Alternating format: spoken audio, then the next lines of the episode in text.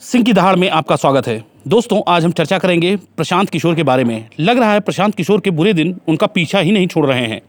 प्रशांत के बारे में चर्चा करने से पहले थोड़ा उनका परिचय दे देता हूँ। प्रशांत किशोर की पहचान एक सफल चुनावी रणनीतिकार की रही है। हालाँकि बाद में ये नेता भी बन गए और आजकल फिर रणनीतिकार की भूमिका में तृणमूल कांग्रेस के साथ हैं। दरअसल सत्ता में आने के बाद ममता के पास वक्त की कमी हो गई थी। वो पार्टी और सरकार दोनों को पर्याप्त समय नहीं दे पा रही थी। जब तक पार्टी में मुकुल राय थे, वो संगठन का काम बखूबी संभाल रहे थे, लेकिन तृणमूल से उनकी दूरी बढ़ने के कारण वो बीजेपी में चले गए। मुकुल राय का विवाद ममता के भतीजे अभिषेक से था। कहा जाता है कि अभिषेक बनर्जी की सलाह पर ही तृणमूल ने 400 करोड़ रुपए के कॉन्ट्रैक्ट पर प्रशांत की आई पैक कंपनी के साथ करार किया। सूत्रों की माने तो टीम पीके ने पार्टी को कॉरपोरेट स्टाइल में चलाना शुरू कर दिया। आवेग और भावना की राजनीति करने वाले तृणमूल के नेताओं को उनकी स्टाइल रास नहीं आई। तृणमूल से बगावत करने वाले नेताओं और कार्यकर्ताओं में सबसे ज़्यादा नाराज़गी पीके की वजह से है। नाराज़ नेता पीके पर आरोप लगाते हुए कह रहे हैं कि वो पार्टी को जनता के हिसाब से नहीं, बल्कि कॉरपोरेट अंदाज में चलाना चाहते हैं, जो पश्चिम बंगाल की राजनीति के मुताबिक बिल्कुल खरी नहीं उतरती। अब हो क्या रहा है कि पीके से नाराज़ और बीजेपी के बढ़ते प्रभाव को देखते हुए तृणमूल के नेता लगातार पार्टी छोड़कर बीजेपी में शामिल हो रहे हैं। बगावत करने वाले नेताओं को पार्टी रोक भी नहीं पा रही है और पार्टी के अंदर बगावत के सुर दिन ब दिन तेज होते जा रहे हैं।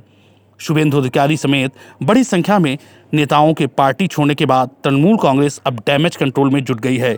पार्टी में आई दरार को पाटने के लिए खुद ममता बनर्जी को मैदान में उतरना पड़ा है। वैसे देखा जाए तो तृणमूल में मची भगदड़ के पीछे पीके की रणनीति तो है ही। साथ ही ममता के भतीजे अभिषेक बनर्जी को मिल रही ज़्यादा तरजीह भी है। ममता के बाद इस समय अभिषेक ही एकमात्र ऐसे नेता है जिनके फैसले को सभी को मानना पड़ता है। नतीजा ये हुआ, मुकुल राय, शुभेंदु अधिकारी और शंकुदेव पांडा। पार्टी में अपने को उपेक्षित महसूस करने लगे। इन लोगों को शिकायत है कि इनके प्रचार के तरीकों को तरजीह न देकर पीके इन पर अपना एजेंडा थोप रहे हैं। बहरहाल, लगता तो यही है कि असंतुष्ट धड़ा वक्त का इंतज़ार कर रहा था और जैसे ही भाजपा में शामिल होने का विकल्प इन्हें मिला, इन्होंने कमल का दामन थाम लिया। इन विद्रोही नेताओं में नाराज़गी किस कदर है इसका अंदाज़ा आप इसी से लगा सकते हैं। इनके घर जाकर भी पीके और उनकी पूरी टीम इन्हें समझाने में बुरी तरह नाकाम साबित हुई।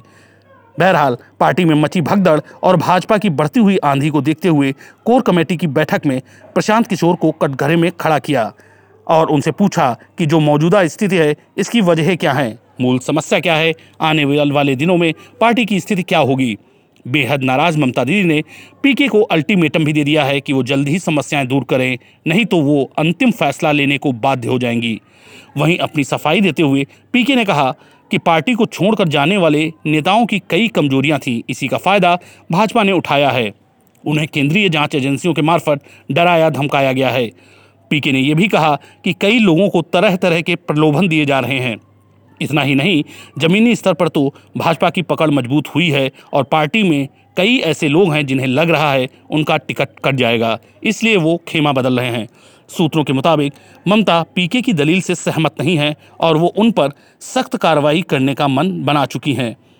दरअसल, प्रशांत 2014 के लोकसभा चुनाव में मोदी की चुनावी कैंपेन को धार देने के बाद सुर्खियों में आ गए थे।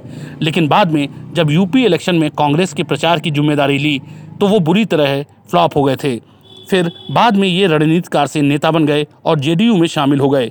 जेडीयू में ये राष्ट्रीय अध्यक्ष, उपाध्यक्ष बनाए गए थे। लेकिन पार्टी लाइन से अलग जाकर सी और एनआरसी के साथ साथ मोदी के खिलाफ लगातार बयान देना पार्टी को खटक रहा था। हद तो ये हो, तब हो गई जब इन्होंने नीतीश कुमार पर ही झूठा होने का आरोप लगा दिया, जिसके चलते इन्हें जेडीयू से बाहर का रास्ता दिखा दिया गया।